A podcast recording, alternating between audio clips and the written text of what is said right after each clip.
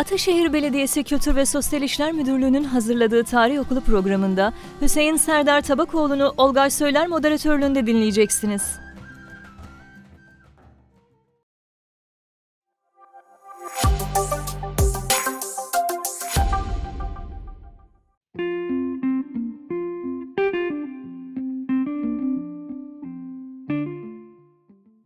Herkese merhabalar. Ataşehir Belediyesi'nin katkılarıyla hazırladığımız tarih okulu programında tekrar birlikteyiz. Ee, Hüseyin Serdar Tabakoğlu hocamızla e, birlikte olacağız. E, kendisi Kırklareli Üniversitesi'nde e, doktor öğretim üyesi olarak görev yapıyor ve e, Akdeniz, Türk Deniz tarihi, Akdeniz'de Osmanlı egemenliği vesaire gibi konularda deniz tarihi alanında çalışmalarını sürdürüyor. Hem çok değerli bir akademisyen hem de benim değerli bir dostum. E, hocam hoş geldiniz. Hoş bulduk. Nasılsınız? İyiyim, çok teşekkür ederim. Sen nasılsın? Ben de iyiyim, teşekkür ederim. Bizi kırmadığın için çok teşekkür ederim tekrar. unuturum. Rica ederim. Harikasınız, sağ olun. hocam isterseniz başlayalım, şöyle hızlı bir giriş yapalım. çünkü deniz tarihi son yıllarda özellikle ilme kazanan bir e, dal. En azından benim gördüğüm kadarıyla öyle. tabii birçok genç akademisyen e, hocamız e, birçok e, işte burslarla veya doktora çalışmalarıyla e, yurt dışına da gittiler. Birçok arşivlerde çalıştılar. Sizin de böyle bir geçmişiniz var. Belki bahsetmek istersiniz. E, yani e, bu anlamda da çok olumlu buluyorum. E, umarım daha da iyi yere gelecek. Biz Türk Lerin Akdeniz'e ilk karşılaşmasını e, başlayalım isterseniz. E, denizle nasıl tanıştık ve bir de gerçekten söylendiği gibi e, denizlerle aramız yok mu? Türkler e, denizi sevmiyorlar mı? Bu önemli bir soru. Şöyle bir ön yargı var. Yani bunu e, ifade etmekle başlayalım. E, bu maalesef güncelliğini koruyan bir ön yargıdır. Türkler denizcilikten anlamazlar e, geçmişte de anlamazlardı, bugün de anlamazlar şeklinde bir ön yargının hala etkisini devam ettirdiğini görüyoruz maalesef. E, benim biraz da bu denizcilik tarihi üzerine çalışmalarımı yapmaya çalıştığım, tabii bizim e, hocalarımızın da yol göstermesiyle e, bu algıyı kırmak, bu ön yargıyı kırmak. Çünkü yanlış, gerçek değil, doğru değil. E, denizciliği gayet iyi icra ettik. Denizcilikle e, orijinal katkılar ortaya koyduk. Yani Türklerin e, Akdeniz'de özellikle ciddi bir denizcilik birikimi olduğunu ve Akdeniz dünyasına katkı sunduğu açık. E, sadece şöyle bir olgu var. İşte coğrafi keşifler dönemine e, Türklerin bir katkısı olmadığı, işte okyanusları açılmadıysak yani denizcilik alanında geri kaldığımız yönünde bir algı var. E, bu yanlış tabii ki. Sadece tek bir kriterle e, bir milletin denizcilik e, kültürü, denizcilik siyaseti izah edilemez. Yani coğrafi keşifi gerçekleştirmedik, Amerika'ya gitmedik diye, e, okyanuslara veya açılmadı diye Osmanlılar böyle e, izah edilemez. E, ki Hint okyanusunda e, çok ciddi Osmanlı girişimleri var. Çok erken tarihlerden itibaren Portekizlilere karşı. E, ama biz hikayenin başına geçelim. Evet. Türkler denizlerle Akdeniz'de nasıl karşılaştı? E, bu da çok erken bir tarih. Türkler Anadolu'ya gelmelerinden itibaren e, çok kısa süre içinde Akdeniz'e ilgilenmeye başladılar. E, şunu söyleyebiliriz. Yani 11. yüzyıl sonlarında e, bu e, karşılaşma gerçekleşir. İşte Anadolu'daki Türk yerleşimleri. E, çarpıcı bir tarihi gelişme Malazgirt Zaferi'nden sadece 10 yıl sonra bir Selçuklu komutanı olan Çaka Bey e, İzmir'e hakim olarak burada bir denizcilik teşkilatı kuruyor ve Adalar Denizi'nde yani bugün Ege Denizi dediğimiz bölgede faaliyet göstermeye başlıyor. E, bu erken dönem Türk denizciliğinin başlangıç e, tarihi olarak rahatlıkla al- alabiliriz. E, Karadeniz'deki girişimlere çok fazla girmeyeceğim. Bu da bizim konumuz Akdeniz'deki Türk varlığı olduğu için. E, fakat Akdeniz'e sınırlı kalmadığını söyleyelim. Karadeniz'de de keza e, Türklerin bazı girişimlerde bulunduğunu biliyoruz. E, Çaka Bey'in İzmir merkezi olarak Adalar Denizi'nde faaliyet gösterdiğini söyledik. Şimdi erken Türk denizciliğinin e, gelişmesinde ve tabii ki Türklerin kendilerine denizlerde bir hayat sahası açabilmelerinde bu öncü Türk denizcilerinin faaliyetlerinin yanı sıra bazı tarihsel e, olgular büyük öneme sahiptir. E, bunlardan ilki yani e, 11. yüzyılın sonunda 1080'lerden itibaren e, denize açıldığımız zaman Venedik ve Cenova arasındaki rekabettir. E, Venedik sürekli e, Adalar Denizi'nde Cenova'ya savaştığı için tabii ki bu ticari rekabetten kaynaklanan bir gerilimdir. E, bir ihtilaf söz konusu. Ve bu iki devlet birbiriyle savaşırken zaman zaman Türklerin yardımına başvurdu. Özellikle Cenovalıların e, Türklerle ticari işbirliğinden e, siyasi ve askeri işbirliğine kaydığını görüyoruz. E, hatta bunu daha sonra e, Osmanlıların erken dönemlerinde de göreceğiz. Rumeli'ye ilk geçişlerde Cenevalıların çok ciddi katkıları var. Çok ciddi destekleri var. E, zaman zaman Venedik'in de Türkleri e, desteklediğini görmekteyiz. Ama çoğunlukla bu erken dönem için bir Cenova e, desteği söz konusudur. İkinci tarihsel olgu yani Türklerin denizlerde kendilerine bir yaşam sahası açabilmesinde tabii ki Doğu Roma İmparatorluğu yani Bizans İmparatorluğu içindeki iktidar mücadeledir. Ee, mesela Çaka Bey dahi bu mücadele içinde yer almıştır. Çok etkin bir şekilde belki e, fazlasıyla yer almıştır. E, ve denizlerdeki faaliyetlerinde bu durumdan faydalanmıştır. E, bu siyasi ihtilaf. Yani bu iki olgu, e, Ceneviz, Venedik rekabeti ve Doğu Roma İmparatorluğu'ndaki iktidar mücadeleleri 11. yüzyıldan itibaren Adalar Denizi'ne hiçbir siyasi gücün tam olarak egemenlik kuramadığı ihtilaflı bir deniz haline gelmektedir, getirmektedir. E, yani burada hiçbir deniz gücünün tam bir hakimiyeti söz konusu değildir. Parçalı bir egemenlik anlayışı söz konusudur. Böyle bir denize Türkler adım attı. Yani ilk başlangıç için siyasi atmosfer, konjonktür gayet uygundur. Evet. Karşımızda çok büyük bir e, deniz gücü yok. Denizlerde tam hakimiyet kuran bir güç bulunmuyor. E, eğer böyle bir durum olsaydı, yani Adalar Denizi'nde Doğu Roma İmparatorluğu güçlü bir donanmayla egemen olsaydı, e, bizim ilk faaliyetlerimiz oldukça zor gerçekleşirdi. Daha meşakkatli olurdu. Çünkü biz e, Orta Asya'dan yanımızda bir denizcilik tecrübesi birikimi getirmedik. Bir teknoloji transferi getirmedik. E peki Çaka Bey bu işi nasıl başardı? Nasıl bir başlangıç yaptı? E, yerli mürettebatı kullandı, yerli teknolojiyi kullandı. E, bu yüzden mesela ilk denizcilik terminolojimiz çoğunlukla e, Rumcadan gelmektedir. E, Doğu Roma tecrübesine aktardı. Bizans donanması e, bu dönemde çok faal olmadığı için yani ya Bizans Deniz Kuvvetleri diyelim işsiz kalan Rum denizciler, kaptanlar, marangozlar, tersaneler, boş kalan atölyeler bunlar e, Türk denizciliği için çalışmaya başladılar. E, bu oldukça önemli bir husus. Tabii ki bu dönemde önemli bir problem kesinti Haçlı seferlerinin gündeme gelmesiyle oldu. Yani bizim denizlerdeki ilk e, girişimimiz e, Haçlı seferleriyle biraz kesintiye uğradı diyebiliriz. Hocam aklıma hemen e, şey geldi. Tabii ki Çaka Bey ile ilgili e, biz e, önemli bir kaynağı kullanabiliyoruz. Belki de o bahsetmese hemen hemen hakkında çok şey bilemeyeceğiz. Alexiat, Anna Komena'nın değil mi? Siz de yaparsınız belki. Özellikle Orta Çağ'da ilgilenen birçok araştırmacının ya da meraklısının kullandığı bir kaynak. Doğrudan İmparatorluk Hanedanı'na mensup e, bir prensesin yazdığı bir kaynak. E, benim tabii çalışma, kendi çalışma alanımda da e, danışmatnamede bir çavuldu çakar hmm. geçer. Ee, tabii ki o da e, işte denizlerdeki gazayı ve bakalım bu anlamda şeyde girmiş. Aslında Türk destan e, edebiyatına da girmiş. Hemen aklıma o, o geldi. Zaten ilk denizci beyliklerden hem Çaka hem de birazdan belki bahsetmek isterseniz Aydınoğlu Umur Bey'in hem Saltıkname'de hem Danışmanname'de olması da hani e, Türk kültür tarihi açısından da önemli e, aslında bakarsanız. Tabii bunlar e, yani sadece denizcilik sahasında değil. Bu e, Anadolu'daki ilk tarihimizde, erken dönem tarihimizde e, önde gelen isimlerdir, önde gelen siyasi figürlerdir.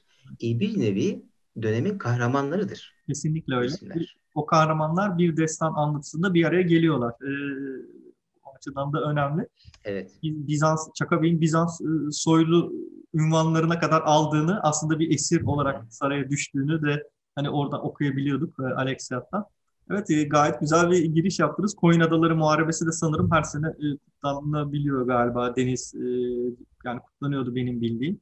Donanma Komutanlığı tarafından en azından bazı sempozyumlar ya da çalıştaylar yapıyorlardı. Evet, sembolik tarihler başlangıçta kullanılır evet.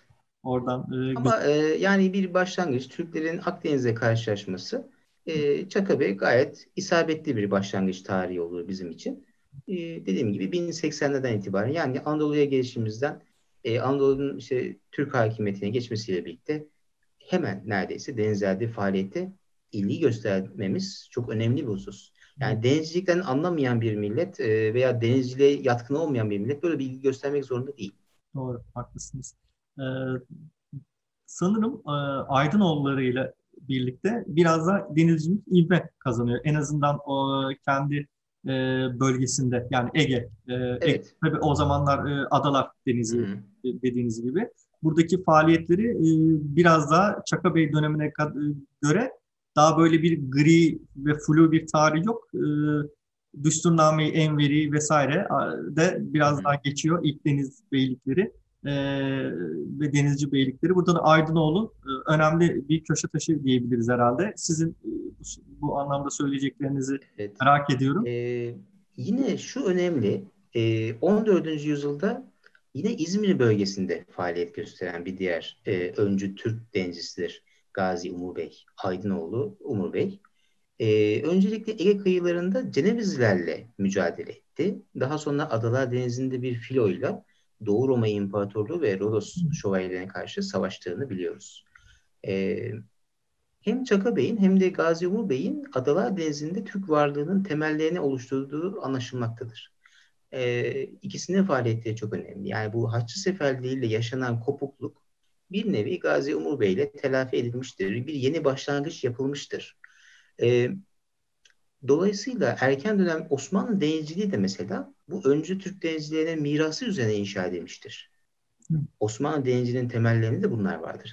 Denizcilik geleneğimizin e, temellerinde bu tecrübe büyük öneme sahiptir.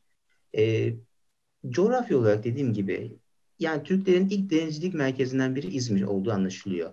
İzmir bölgesi, o bölgedeki denizcilik altyapısı, yerli denizci nüfus, e, Rum nüfus tabii ki burada ön planda. E, hatta reislerden, gemi kaptanlarından mürettebatta sıklıkla bu isimler yer almaktadır. E, bu miras üzerine, e, Türk denizcilerinin mirası üzerine e, dediğim gibi Osmanlı denizciliğinin o ihtişamlı yapısının inşa edildiğini göreceğiz. E, Türklerin Akdeniz'e gösterdiği ilgi Osmanlı İmparatorluğu'ya zirveye ulaşacak. E, tabii ki öncelikli siyasetimiz e, kendi deniz kıyılarımızın korunmasıdır. Ticaretin güvenliğinin sağlanmasıdır. E, bu zirve işte o, e, Akdeniz'in Osmanlı için vazgeçilmez olma hali e, Profesör Doktor İdris Bostan hocamızın e, getirdiği terminolojiyle Osmanlı Akdeniz'i kavramıyla anılmaktadır. Tabii bu Osmanlı Akdeniz'i e, Akdeniz'in bir Türk gölü olduğu anlamına gelmez. Çünkü Akdeniz hiçbir zaman bir Türk gölü haline gelmemiştir. Bunu geri gelmişken söyleyelim. Çok güzel. E, zira Akdeniz'in bütün kıyılarına Türkler hiçbir zaman hakim olmadılar. Akdeniz'in doğusunda e, bir hakimiyet söz konusudur. E, ama biz burada Osmanlı Akdeniz'i kavramıyla neyi kastediyoruz mesela? Ee, Akdeniz'in belli bir kısmında, doğu kesiminde kuralları belirleyen ve bu bölgeye nizam veren devlet olma durumunu vurguluyoruz. Bu nizam tabii ki Osmanlı uluslararası hukukunun temel aracı olan ahitnameler vasıtasıyla verilmekteydi. Seyri sefer kurallarını ve ticari kuralları Osmanlı e, kurmaktaydı. Ahitnameler vasıtasıyla. Ama e, Akdeniz bir Türk gölü oldu e, ifadesi kesinlikle yanlıştır. E, Karadeniz için bunu söyleyebiliriz. Karadeniz bir kapalı denizdir e, ve bütün kıyılarına Türkler hakim olmuştur. Karadeniz bir Türk gölü haline gelmiştir. Bu açık ve net. Fakat Akdeniz'in batısında özellikle 16. yüzyılda e, Cenova'nın, Fransa'nın, İspanya'nın faaliyet gösterdiği bir denizde her ne kadar mağrip kıyılarına da hakim olsak e, böyle bir ifade kullanmak doğru olmaz. Peki e, hocam hemen e, araya şöyle bir şey de e, sokmak istiyorum. E, korsanlık faaliyeti. Osmanlı'nın Evet. e, zirve dönemini konuşacağız Akdeniz'de ama hemen araya bir, bir- bugünkü gibi elbette teşkilatlı bir e, denizcilik gücüden söz edebilir miyiz bilmiyorum. Siz e, şimdi anlatacaksınız bize. E, korsanlık ve e, haydutluk yahut e, piratlık hani terminolojik ismiyle. Bunlardan bahsedebilir miyiz? Çok karıştırılan e, bir şey. Yani e, korsanlık nasıl yapılıyor? E, haydutluk e, ne ifade ediyor? Akdeniz'de bu kavramlar yani buna iç içe bir geçmiş durumda. Evet. Yoksa e, korsanlık yapanlar da böyle ellerinde bir belge olmasına rağmen zaman zaman bu tür yağma akınları da e, yapabiliyorlar mı? Böyle bir izinleri var mı? Örneğin e, Türk hükümdarları bu izni vermiş mi mesela? Evet. Ee, şimdi şunu e, vurguladık başta. Adalar Denizi 11. yüzyıldan itibaren ihtilaflı bir deniz. Yani siyasi hakimiyet olarak bir boşluk var. Ee, zengin bir ticari hayat var, canlılık var.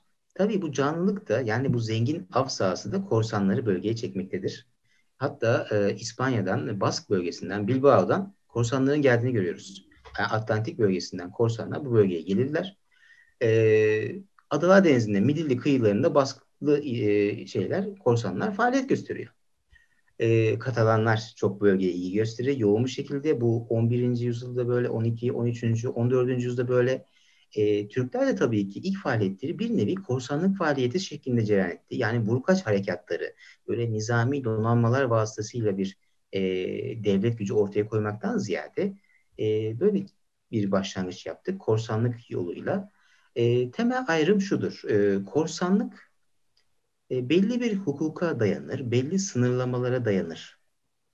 E, bir hükümdara bağlı olarak gerçekleştirmeniz gerekir korsanlık faaliyetini. Yani resmi donanmaların bir nevi uzantısı gibi hareket edersiniz. Hükümdardan faaliyet izni almanız gerekir. Karşılığında ganimetten belli bir pay verirsiniz ve hükümdarın koyduğu kurallara bağlı olarak hareket edersiniz. Mesela Osmanlı'ya bağlı bir korsan e, Müslüman gemilere saldıramaz. Sadece Osmanlıların savaş halinde olduğu düşman gemilerine saldırabilir. Mesela o dönemde Venedik Cumhuriyeti ile bir ahitname imzalandıysa açık denizde Venedik gemilerine saldıramazsınız. İspanyol gemileriyle savaş halindesiniz. Onlara saldırabilirsiniz. Onlara karşı hücum meşrudur. Fakat Venedik'e saldırdığınız zaman Osmanlı bu duruma tepki gösterir e, ve bu sefer sizin hukuk dışına çıktığınızı ifade ederek peşinize düşerler. E, deniz haydutluğu hiçbir hukuk tanımaz. Hiç kimse, e, kimseye bağlı olmadan tamamen serbest bir hareket tarzıdır. Denizlerde e, dini hassasiyet kesinlikle göstermez. Yani Hristiyan deniz haydutları Kudüs'e hacca giden Hristiyan gemilerinde yağmalayıp herkesi öldürebilirler. Bu konuda hiçbir çekince hissetmezler. Tek e, önemsedikleri ganimettir. Hiçbir sınırlama ve e, hukuki bağlılık söz konusu değildir deniz haydutluğunda. Aradaki gri bölgeye biraz bahsetmemiz gerekirse e, deniz haydutlarının yani böyle serbest gezen denizcilerin diyelim e, zaman zaman ihtiyaç durumunda devlet hizmetine alındıklarını görüyoruz.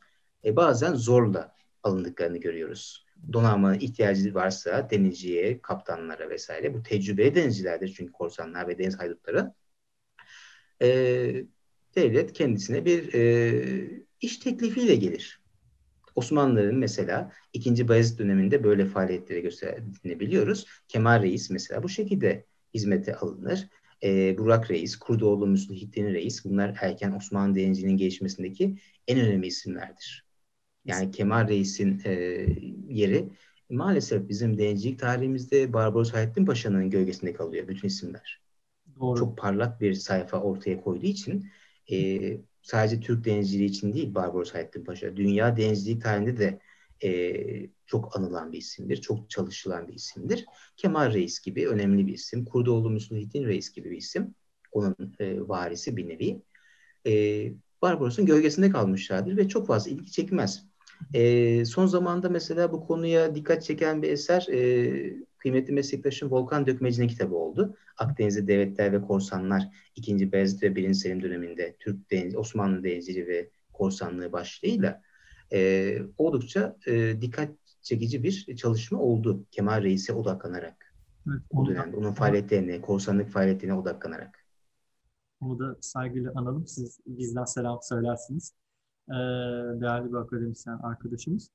Ee, Osmanlı denizciliğinin aslında ikinci Beyazıt'la böyle var olduğuna dair e, çeşitli bazı araştırmalar da yapıldı. E, siz ne diyorsunuz ama Barbaros öncesinde yani e, arada bir Selim dönemi var ama birinci Selim tabii ki Amire'nin galiba teşekkürü konusunda, teşkilatlandırılması konusunda bazı faaliyetleri olacak ama siz buyurun. Şimdi erken dönem Türk denizciliğinin faaliyetlerinin İzmir bölgesinde olduğunu söylemiştik. Osmanlıların ilk deniz üssü Gelibolu. Gelibolu'da bir tersane oluşturup deniz gücünün temellerini attılar Osmanlılar. e, İstanbul'un fethinden sonra Gelibolu bir deniz üssü olmaya devam etti ama ikinci plan düşmüştür. E, Galata'daki bildiğiniz meşhur tersane amiri devreye girdi ve Osmanlı Bahriye Teşkilatı'nın neredeyse kalbi olarak onun yerini aldı. Gelibolu'nun yerini aldı. E, 15. yüzyıl sonları yani dediğim gibi 2. Bayezid dönemi ve 16. yüzyıl başları 1. Selim, Yavuz Sultan Selim dönemleri Osmanlı denizciliğinde tersane ve kadırga inşası olarak çok ciddi altyapı yatırımlarının yapıldığı bir dönemdir. Fakat burada uzman denizci ihtiyacının çok ciddi bir problem olduğu anlaşılıyor. Donanma büyür. E, bunlar işte kadırga tipi kürekli gemiler olduğu için çok ciddi miktarda bir kürekçi ihtiyacı var. Bu Osmanlı e, askeri mali teşkilatı içinde avarı sahne sistemi içinde büyük ölçüde çözülür. Ücretli kürekçilerden, esirlerden telafi edilir ama e, uzman reislere ihtiyaç var. Gemileri idare edecek, denizleri tanıyan, e, liderlik vasfını tabii ki taşıyacak reisler lazım. Bunlarda da işte biraz önce konuştuğumuz korsanlarla e, çözüldü bu önemli sorun. Yani Osmanlı donanması erken dönemlerde personel ihtiyacını, uzman reis, kaptan ihtiyacını korsanlardan e, temin etti. Evet. Benim de çok hani entelektüel anlamda ilgimi çeken bir konuydu. Özellikle tabii sizinle de arkadaş olduğumuz için zaman zaman sohbetimizde çok güzel anlattığınız öyküleri, hikayeleri, anlatıları dinliyoruz tabii ki bunlar. Tarihi, gerçekliği olan şeyler.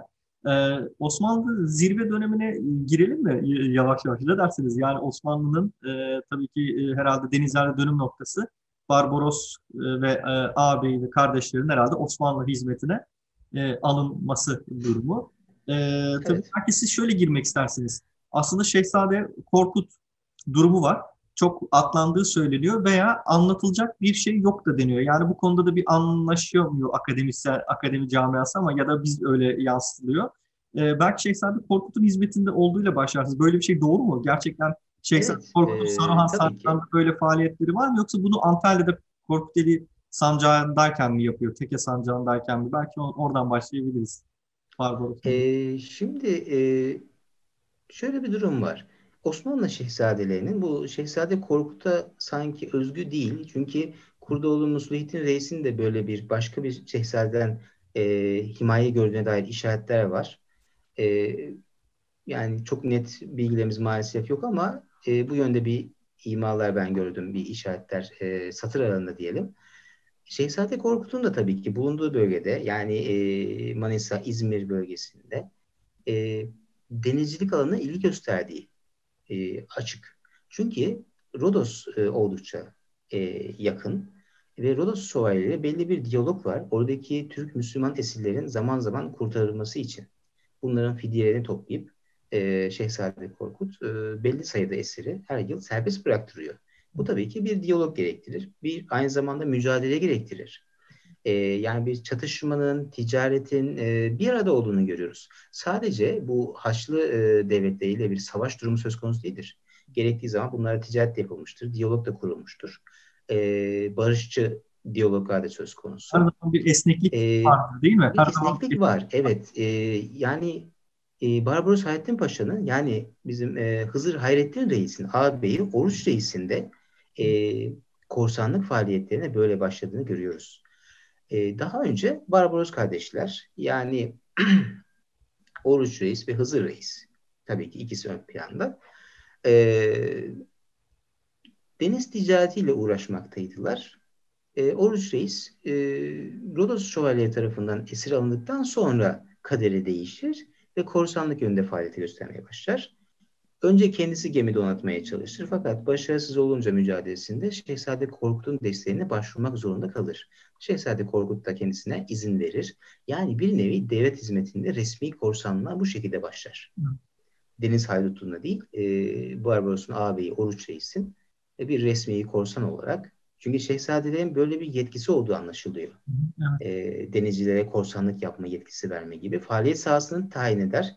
Frengistan taraflarına git. Yani bu Osmanlı kıyılarında fazla dolaşma der. Hı hı. Açık e, denizlerde av sahalarına işaret eder. Çünkü e, Osmanlı sularında e, bir takım sıkıntılara sebebiyet verebilirler. Yani denizdeki durum çünkü belirsizlik barındırır. E, bu Venedik sancağı mı, Ceneviz sancağı mı, işte bu gemiye saldıralım, saldırmayalım. E, o belirsizlik e, problemler yaratır. İstanbul'da bu sefer sorun yaşanma durumu olabilir.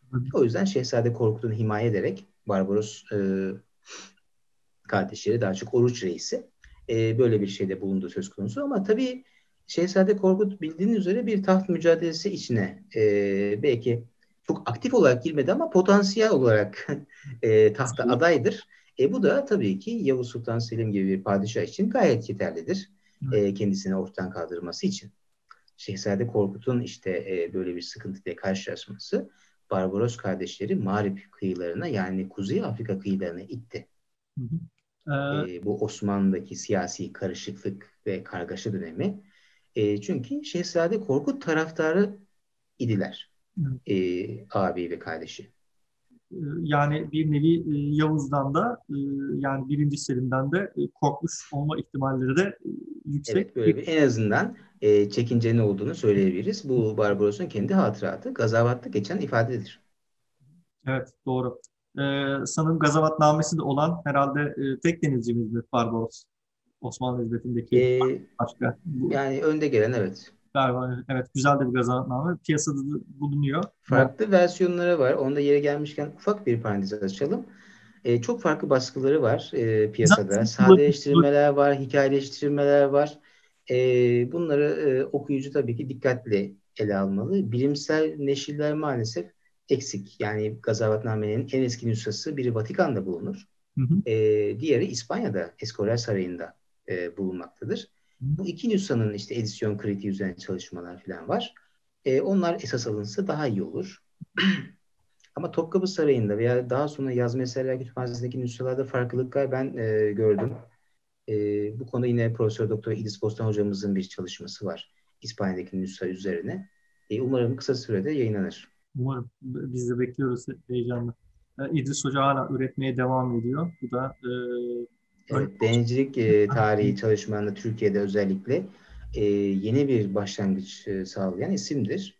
E, biz de onun öğrencileri olarak e, hem Volkan Dökmeci biraz önce andığımız hem e, ben e, İspanya tarafına baka, e, bakarak bu boşluğu doldurmaya çalışıyoruz. Çünkü gerçekten e, Türkler denizcilikten anlamaz ön yargısını kırmamız lazım. Kesinlikle. Denizcilikte geri kalmadık ama denizcilik tarihi çalışmalarını da maalesef istediğimiz seviyeye gelemedik. E, buna dikkat çekmemiz lazım çünkü zor. Bu sahanın kendine has zorlukları var. E, belki çok e, tarih öğrencilerine hitap eden bir e, ifade olacak ama e, teknik e, kelimeler çok fazladır. Teknik bilgi ihtiyacı fazladır. Ve tabii ki yabancı dil ihtiyacı da keza e, aynı ölçüde e, söz konusudur. Hı hı. E, hatta e, benim e, kendi e, müsaade ettiğim bir durum var. E, sizin çalışmalarınızdan e, hatta akademi dünyasının da çoğu zaman bir haber olduğunu e, görüyorum. Yeni çalışmalardan e, çoğu yani Osmanlı yükseliş dönemi ya da klasik çağ dersleri veren akademisyenlerin de ciddi şekilde takip etmeleri gerekiyor. Sempozyumlarda vesaire ya da işte online şimdi çok arttı biliyorsunuz evet. dinlediğimde hı hı. çok fazla eksikler olduğunu hani ben bile bir tarihçi ve hani sadece okuyan olarak bunu e, görebiliyorum. Böyle bir sorununuz da var hocam. Yani akademi, akademi camiasında da biraz literatür e, takibi e, ve yeni bulguları değerlendirmenin ne kadar önemli olduğunu e, Tabii yani bu konuda tarihi. Tarihçi sürekli kendini geliştirmek zorundadır. Hiçbir zaman e, bu iş bitmez. Hı. Okuma işi yani ben yeterince okudum artık sadece yazayım demek yanlıştır. E, bu ölünceye kadar devam etmesi gereken bir mesaidir. Kesinlikle. Peki Barbaros'la Osmanlı Denizi'nde e, nasıl bir dönüşüm e, yaşanıyor? Yani ee, Barbaros'a nasıl bir atılım yaptık biz? Akdeniz'de özellikle. Bunu söyleyelim. Şimdi Barbaros 1533-34 e, yılında Osmanlı hizmetine yani giriyor resmen kaptan paşa olarak. Daha önce tabii ki Osmanlı'ya bağlı bir şekilde faaliyet gösteren bir denizci. Osmanlı'ya tabi yani bir bağlantı var Yavuz döneminden itibaren. İstanbul'a elçiler gönderir, bir temaslar gerçekleştirilir. Ama resmen donanmanın başına geçmesi e, dediğim gibi 1533-34 tarihlerinde gerçekleşir. E, şöyle bir durum var. Kanuni Sultan Süleyman döneminden bahsediyoruz. Yani dünya tarihine baktığımız zaman muhteşem Süleyman dönemi. E, baktığımız zaman gerçekten her şey muhteşem. Kara ordusu, Yeniçeri Teşkilatı, Mohaç zaferi. E, Yani karada durum muhteşem. Sanat Mimar Sinan dönemi en büyük e, abidevi yapılar inşa edilir. E, seninle beraber hatta dolaştığımız Selimiye'yi hatırlayacak olursam e, müthiş bir zirvedir. Mimaride zirve. Kesinlikle. Hukuk Ebu Suud Efendi yine bir e, teşkilat olarak, e, ilmiye teşkilat olarak zirve. Denizcilikte ama o zirve henüz gerçekleşmedi. Beklentiler var. Artık bir imparatorluk donanması olması lazım. Yani Adalar Denizi'nden biraz daha uzaklara açılmamız lazım. Kendimize güvenip e, imparatorluğa yakışır bir donanma sahip olmamız lazımdı. Bu atılımı bir türlü gerçekleştiremedik. Bunu Barbaros Hayrettin Paşa gerçekleştirdi. Osmanlı hizmetine girdi. Ve tabii ki kendisini destekleyen devlet adamlarıyla hem Sultan Süleyman'ın desteğiyle hem de meşhur Pargara İbrahim Paşa'nın e, desteğiyle e, yeni bir eyalet kuruldu. Cezayir Bahri Sefit eyaleti yani Akdeniz Adaları eyaleti kuruldu ve bu eyaletin beylerbeyliği de Barbaros'a verildi. Yani e, Bahriye Teşkilatı'nda bir yenilik gerçekleştirildi. E, Kaptan Paşa aynı zamanda bir eyaletin beylerbeyi oldu ve bu eyaletin bütün insan kaynaklarını, beşeri kaynaklarını, ekonomik kaynaklarını donanmaya doğrudan aktarabildi. Bu da tabii ki e, müthiş bir verimlilik artışını beraberinde getirdi. Osmanlı donanması bu şekilde bütün rakip donanmalardan çok daha hızlı bir şekilde donatılıp sefere çıkabilmekteydi. E, Barbaros böyle bir atılımı beraberinde getirdi. Tabii ki uzman bir denizci yanında bir şey daha getirdi. Üstün denizcilik e, bilgisi yanında. Batı Akdeniz'e dair bilgi getirdi. Mağrib'e dair bilgi getirdi. E, oradaki real politiğe dair yani e, İspanya'nın yaptıklarına dair Osmanlıların daha önce e, çok fazla ilgilenmedikleri bir bölge. Batı Akdeniz bölgesi. Kemal Reis'in faaliyetleri var. E, ama çok kalıcı olduğunu söylemek zordur. Barbaros'la birlikte Osmanlı donanmasının artık Adalar Denizi'nden açılıp Orta Akdeniz'e, Batı Akdeniz'e geldiğini görüyoruz. İspanya kıyılarını bulmaya başlayan bir Osmanlı donanması artık söz konusudur. Ve tabii ki en büyük denizlerdeki zaferimiz olarak anılır. Preveze Deniz Zaferi ile 1538 yılında Akdeniz'de e, Türk üstünlüğü kurulmuştur. Yine dediğim gibi tekrar edecek olursak Akdeniz bu zaferle bir Türk gölü haline gelmemiştir. Türk hakimiyeti kurulmuştur, Türk üstünlüğü kurulmuştur. Ve bu üstünlük Preveze ile gelen daha çok psikolojik bir üstünlüktür. Yani Türkler denizlerde yenilmez efsanesi Preveze ile inşa edilmiştir. Oradan e, başladı diyorsunuz evet. Peki Evet. hemen akabinde e, yani e, çok artık e, böyle öğrenmeye başladıkça e, özellikle standart bilgi bilgileri yavaş yavaş böyle alttan da bazı şeyleri de öğrenme ihtiyacı duyuyor insan.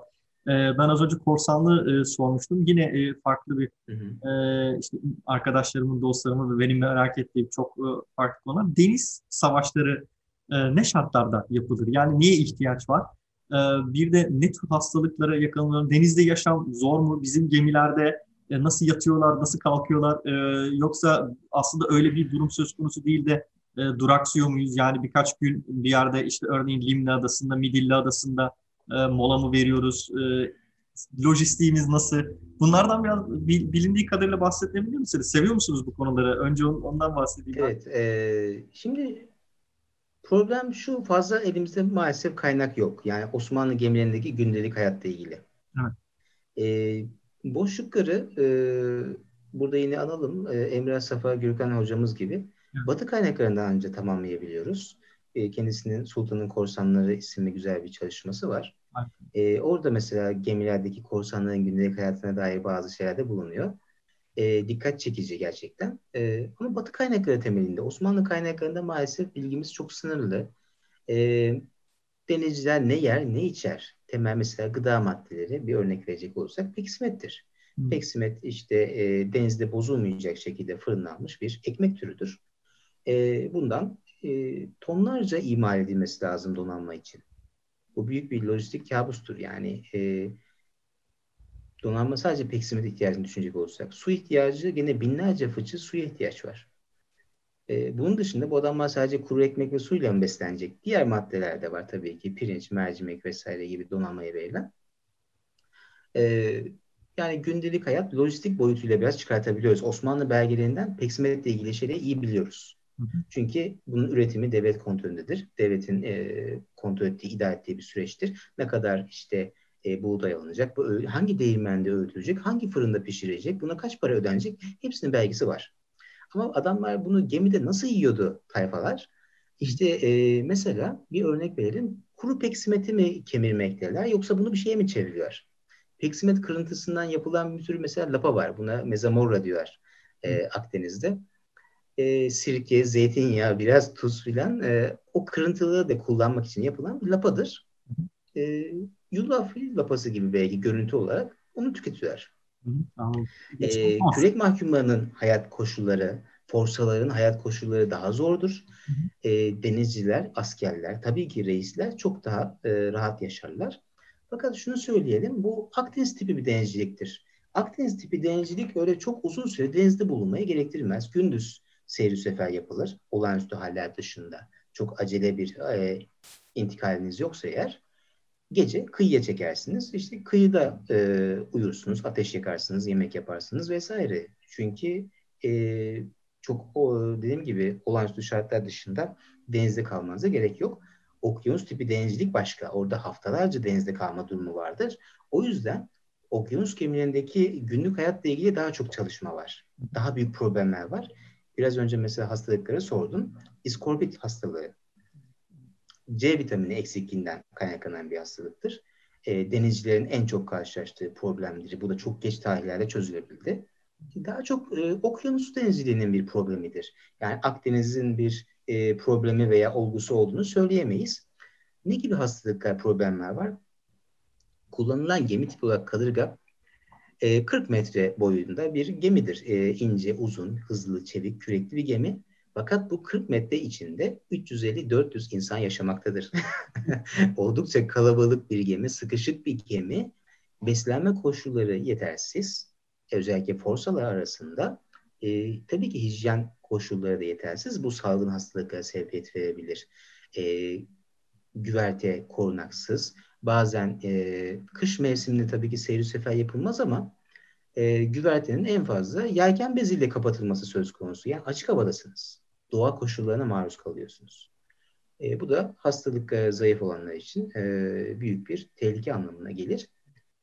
E, günlük hayatta ilgili yani yeme içme bu şekilde. E, Akdeniz'le ilgili peksimet ol- olgusu, işte zeytinyağı, sirke, sirke özellikle önemli. Ateş düşürücü etkisi, ilaç yani olarak e, sarımsak, soğan bu tür şeyler kullanılmakta. Akdeniz'in tipe e, diyetini burada görüyoruz yani. Evet, e, gerçekten Savaşlar ve çatışmalarla ilgili e, bir sorun vardı. Onunla ilgili ufak bir ekleme yapalım istersen.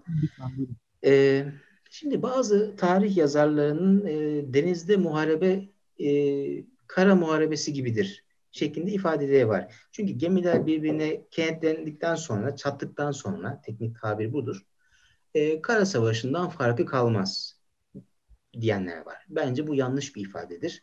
Çünkü deniz savaşı doğası gereği farklıdır. Deniz çünkü e, farklı. Bir kere belirsizliklerle dolu.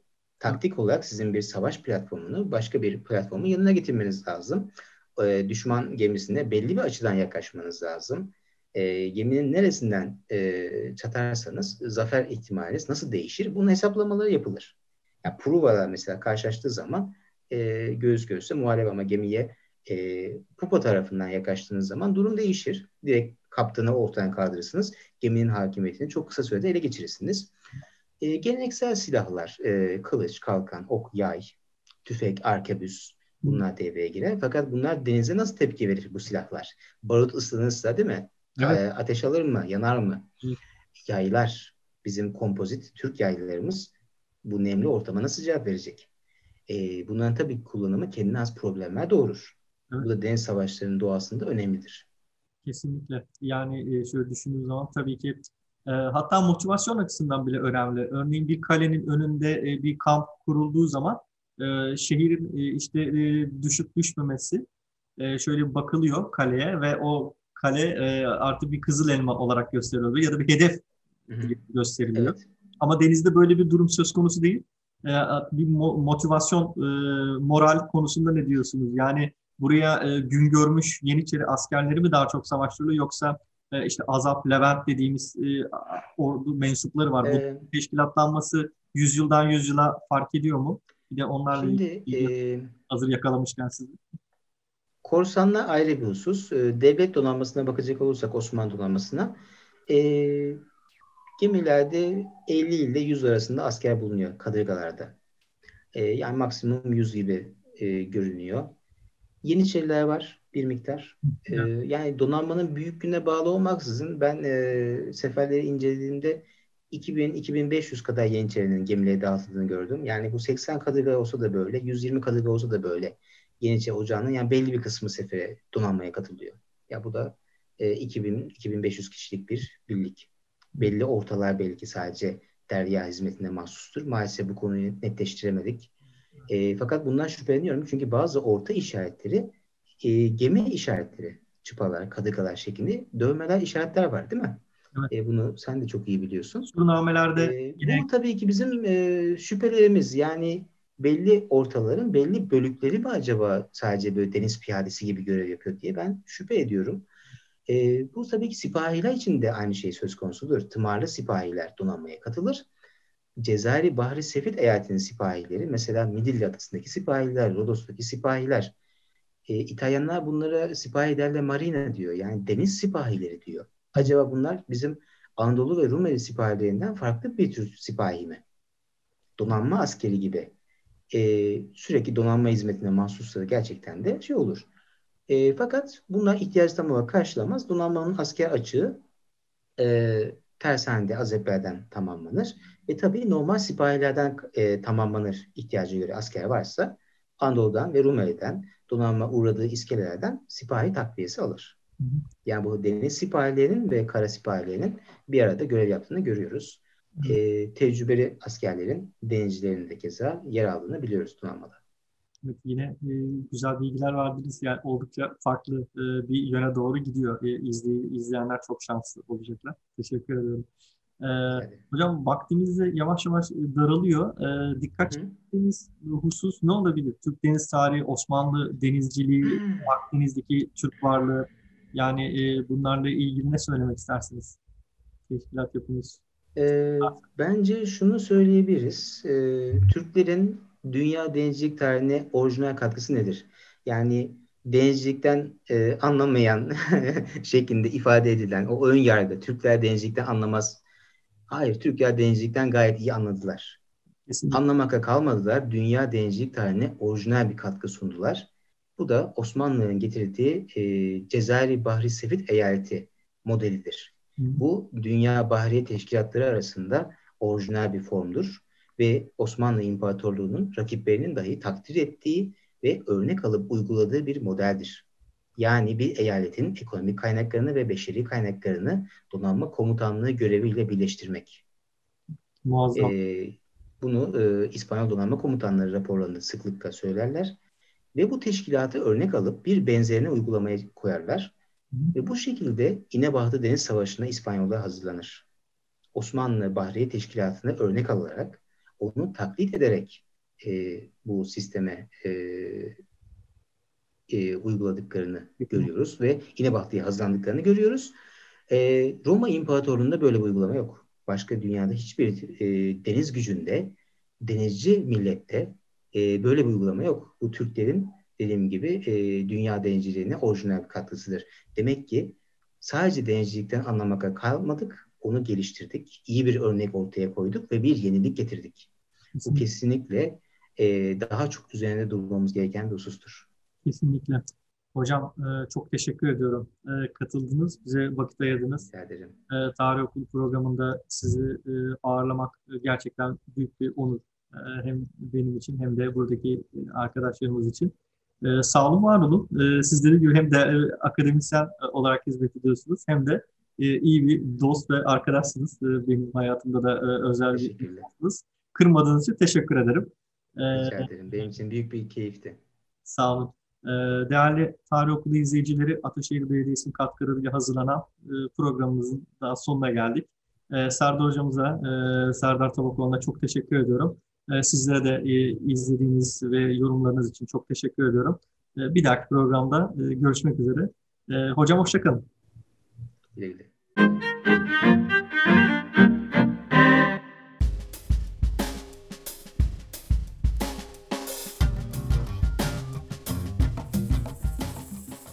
Tarih Okulu programında Hüseyin Serdar Tabakoğlu'nu Olgay Söyler moderatörlüğünde dinlediniz. Esenlikler dileriz.